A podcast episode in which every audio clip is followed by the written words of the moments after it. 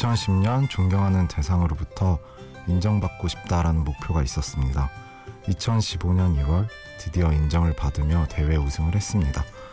상패를 전달받고 같이 사진을 찍는데 생각만큼 기쁘지 않았고 그냥 덤덤했습니다.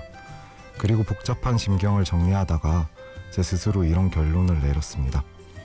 하나의 목표를 향하고 있던 과거 내 열정은 순수했다.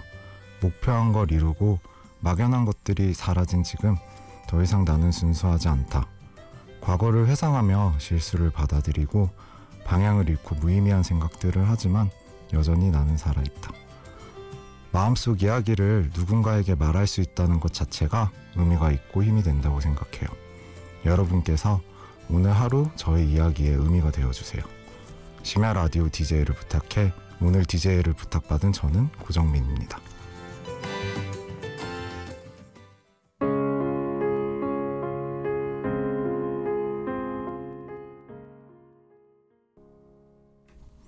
안녕하세요. 저는 커피 감정사 28살 고정민입니다. 커피 감정사는 큐그레이더라고 합니다. 커피의 맛을 감별하는 것을 커피 커핑이라고 하는데요. Q-Grader는 커피 품질의 등급을 정하는 사람이에요. 커피의 신맛, 짠맛, 단맛 강도를 맞히고 커피 속 최대 9가지 향을 구분하는 국제적 시험을 통과해야 자격증을 받을 수 있습니다. 지금 현재는 서초동에서 카페를 하고 있어요. 저의 일과는 굉장히 규칙적이에요. 오전에는 생두 수입 리스트를 확인하고요. 그 중에 가성비에 맞는 커피를 선정하고 cupping을 합니다. 커핑을 한 후 그리고 구매할 품목을 결정하고 주문을 해요. 그리고 점심 시간에 카페로 출근을 합니다. 대기 시간 최소 20분일 때가 있을 정도로 손님이 많아 점심 시간은 정말 정신이 없어요. 점심이 수입 창출의 메인이기는 하지만 점심시간은 제가 좋아하는 타임은 아닙니다. 여유 있는 커피를 줄 순 없으니까요. 점심시간이 끝나면 하루도 빼먹지 않고 골동반이라는 비빔밥을 먹어요. 그리고 매장 앞에 있는 헬스장에 가서 운동을 합니다.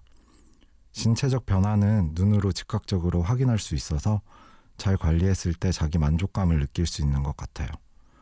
운동이 끝나면 최소 이틀 후에 쓸 생두를 볶을 준비를 합니다. 여기서 한 가지 말씀드리자면 볶자마자 마시는 커피가 신선하고 맛있다고 생각들 하시는데 사실 볶고 난 후에는 커피 안에 가스가 가득 찬 쓴 탄맛이 나요.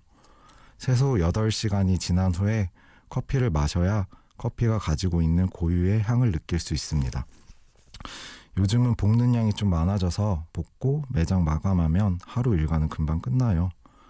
매일 반복되는 일상이지만 처음 커피를 시작했을 때의 상상했던 저만의 카페의 모습입니다. 제가 2년간 만든 안정적인 일상이고 제가 맛있다고 생각하고 만족하는 커피를 주고 있어 행복합니다. 1일 DJ 청취자분들은 행복하신가요? 우리 지금은 행복한 순간을 같이 생각해 보아요. 그런 의미로 Musiq Soulchild의 Love Contract 같이 듣고 올게요.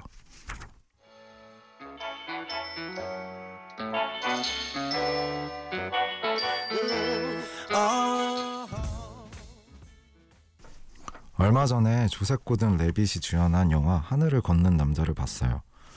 영화 속에서 주인공은 청소년부터 하늘을 걷겠다는 열망을 품고 방랑하며 공연 중 이를 다쳐서 치과에 들리게 됩니다.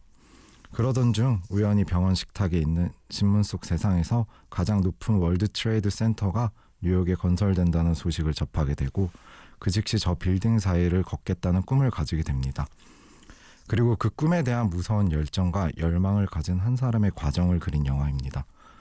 그러한 열망은 지금의 저와 비슷합니다. 반면 어렸을 때는 딱히 전 하고 싶은 게 없었어요.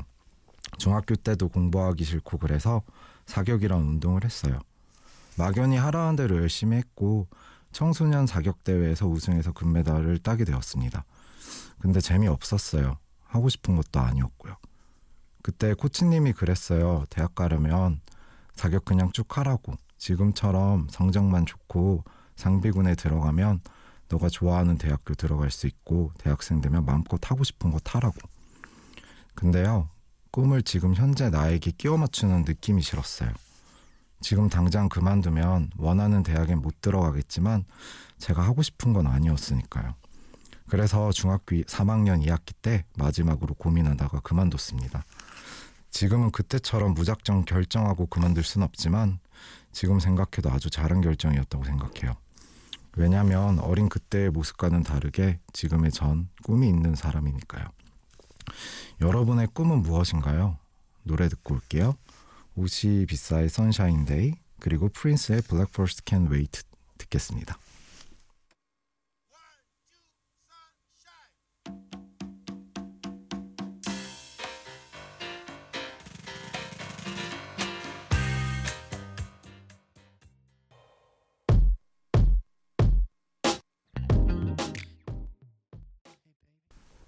곡 옷이 비싸 선샤인 데이 그리고 프린스의 블랙 퍼스트 캔 웨이트 들었습니다. 저는 공유 씨가 주연한 커피 프린스 1호점 드라마를 보고 막연하게 커피에 관심을 갖고 커피 관련 자격증을 무작위로 따게 되었습니다. 2010년에 국내 최연소로 Q-Grader라는 커피 감정사 자격증을 땄고요. 그 후로 관련된 일을 지금까지 해오고 있습니다. 오프닝 때 언급한 2015년 2월 Q-Grader 로스팅 대회에 나가 우승도 했습니다. 그 대회는 Coffee Quality Institution이라는 미국 협회에서 아시아의 Q-Grader 중 roaster의 우위를 가리는 대회였어요. 그 협회 Ted Lingle 대표가 평가에서 선택한 결과라 저에겐 큰 의미가 있습니다. 여러분의 자부심은 무엇인가요? 저는 커피를 줄 수 있다 라는 자부심이 있어요. 직업, 성향에 구애받지 않고 커피는 소통의 매개체로서 역할을 해줘요. 커피를 좋아하는 사람이 저에게 온다면 제가 준비한 커피로서 그 사람의 마음을 살수 있어요. 그래서 주위에 다양한 분야의 지인들이 많아요. 나중에 만약 커피 관련된 업종에서 일을 하지 않는다고 해도 제 커피를 준다 이 생각만큼은 평생 변하지 않을 거예요. 노래 듣고 더 얘기해 보도록 해요. 자이언티 양화대교 들을게요.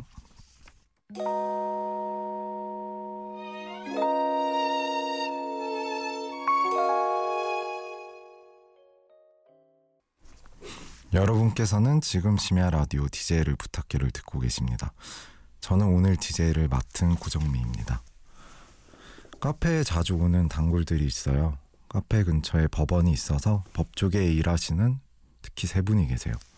한 분은 변호사, 한 분은 대법원 판사세요. 그리고 또 다른 한 분은 어, 캐피탈 팀의 영업을 담당하시는 분이에요. 이분들은 어디만 갔다 오면 선물을 사오세요. 저희에게 맛있는 커피 만들어줘서 고맙다고. 그리고 저녁 시간에 식사 대접을 해주신 적도 있습니다. 저희도 좋은 맛있는 커피가 들어오면 먼저 그 세 분이 생각나고 맛있게 마실 생각에 기분 좋게 커피를 붓고 원두를 드리기도 내려드리기도 합니다. 어느 날은 자부심을 주신 그 세 분에게 특히 감사드려서 작년 2015년 추석 선물로 큰 배를 가락시장에서 잭박스를 정성스럽게 포장한 후 추석 전날 문자로 저녁쯤 찾으러 오세요 라고 보냈습니다. 근데 정말 신기하게도 7시쯤에 세 분 모두 오신 것이 아니겠어요? 감사하는 분들에게 선물을 줄 수 있는 저의 마음속 여유와 그분들이 좋아하시는 모습을 보니 제 생에 가족 말고 사람으로부터 오고 가는 정이라는 것이 참으로 행복한 거구나 라고 느끼게 되었습니다. 저에겐 소중한 순간이었습니다. 여러분의 소중한 순간은 언제인가요? 노래 듣고 올게요.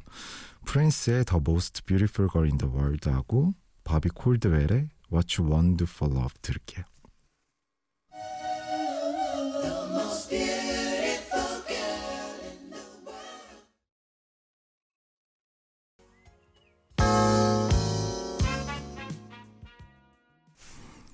프린스의 The Most Beautiful Girl in the World 그리고 바비 콜드웰의 You Want for Love 들었습니다. 카페를 하면서 좋은 분들을 만나기도 하지만 늘 걱정거리가 함께하기도 하는데요. 카페를 계속 운영하기 위해 매월 적지 않는 유지비가 드는데 매번 언제까지 버틸 수 있을까 하는 불안감이 있어요. 또 제가 가게를 지켜야 하니까 자리를 오래 비울 수도 없고요. 개인적인 시간을 갖기 어려운 것도 있어요. 저처럼 직접 카페를 하는 분들이라면 미래에 대한 막연한 불안감도 가지고 있을 거라 생각합니다. 그래도 전 미래에 대한 불안감은 없어요. 지금은 제가 준비한 커피에 대한 자부심이 너무 강해요. 손님이 주는 존중이 저에겐 자부심으로 저를 지탱해 주었고 지금 현재는 더 나은 커피를 위해 커피 랩실을 만들 준비를 하고 있어요. 피디님께서 너무 커피 얘기만 하지 말고 스트레스 받을 땐 어떻게 하냐고 물어보시네요. 음, 퇴근 후에 집에 가는 차 안에서 크게 노래 불러요. 지킬앤 하이드의 지금 이 순간 하이라이트 엄청 크게 부르기도 하고요. 그냥 그냥 크게 노래 불러요. 가끔은 잔잔한 노래도 흥얼거리고요. 그걸 핸드폰으로 녹음하고 듣고 그러다 보면 어느 순간 집이에요. 아, 물론 이어폰으로 녹음하고요. 핸드폰을 들고 있진 않습니다. 그때 해소가 많이 되는 듯 하네요. 뭐 이렇게 해요. 지나간 것은 지나간 대로 그런 의미가 있죠. 우리 다 함께 노래합시다. 후회 없이 꿈꾸었다 말해요. 네, 뭐 이런 식으로 노래하고 녹음하고 목소리 듣고 혼자 평가하고 그래요. 저만의 해소법이에요. 그리고 주말에는 작년부터 여름엔 웨이크보드를 타고 있는데요. 그 뭔가 햇빛 쨍쨍한 날에 강의 물결을 보고 있자니 마음속에 여유가 찾아오는 느낌이랄까. 토요일 아침에 출발해서 타고 저녁 시간대쯤 집에 와요. 갈 때는 좋은데 올 때는 뭔가 피곤하고 혼자 운이 외롭고 그렇네요. 매년 겨울엔 보드를 타는데 작년부터 웨이크보드의 재미를 들려서 그런지 요즘엔 자주 가지는 않아요. 그냥 요즘 겨울 쉬는 날엔 집에서 하루 종일 자다가 밥 먹고 누워서 영화 보다가 다시 자고 이런 걸 가장 좋아하는 것 같아요.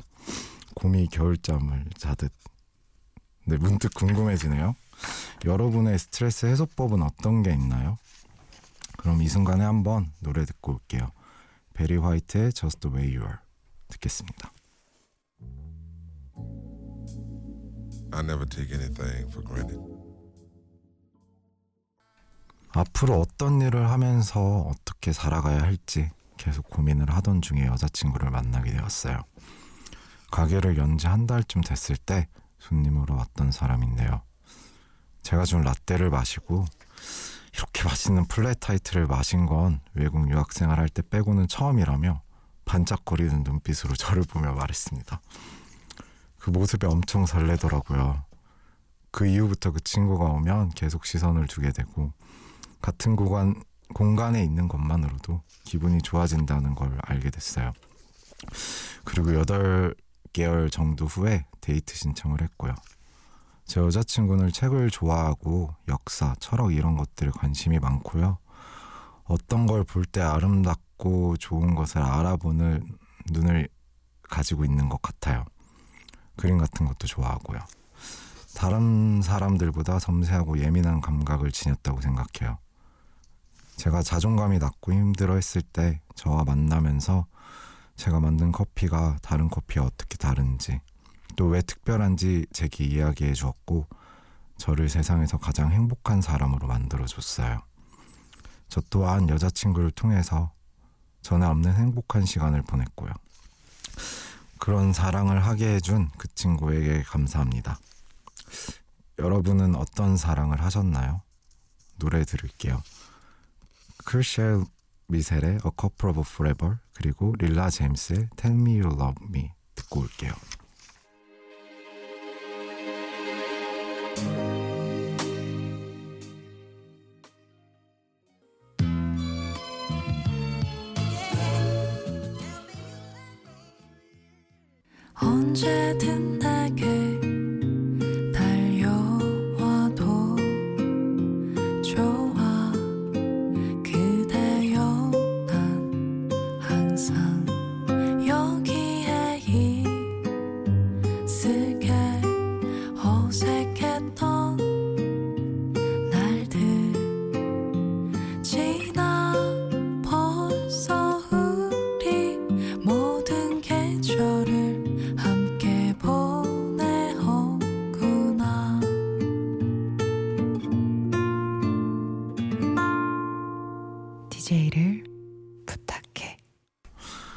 한 시간 동안 제 이야기를 들어주셔서 감사합니다. 앞으로도 저만의 색깔이 있는 커피를 통해서 사람들에게 삶의 즐거움을 전해주고 싶어요. 끝곡으로 이적 걱정 말아요 그대 들려드릴게요. 심야 라디오 DJ를 부탁해 지금까지 저는 고정민이었습니다. 감사합니다. 그대여 아무 걱정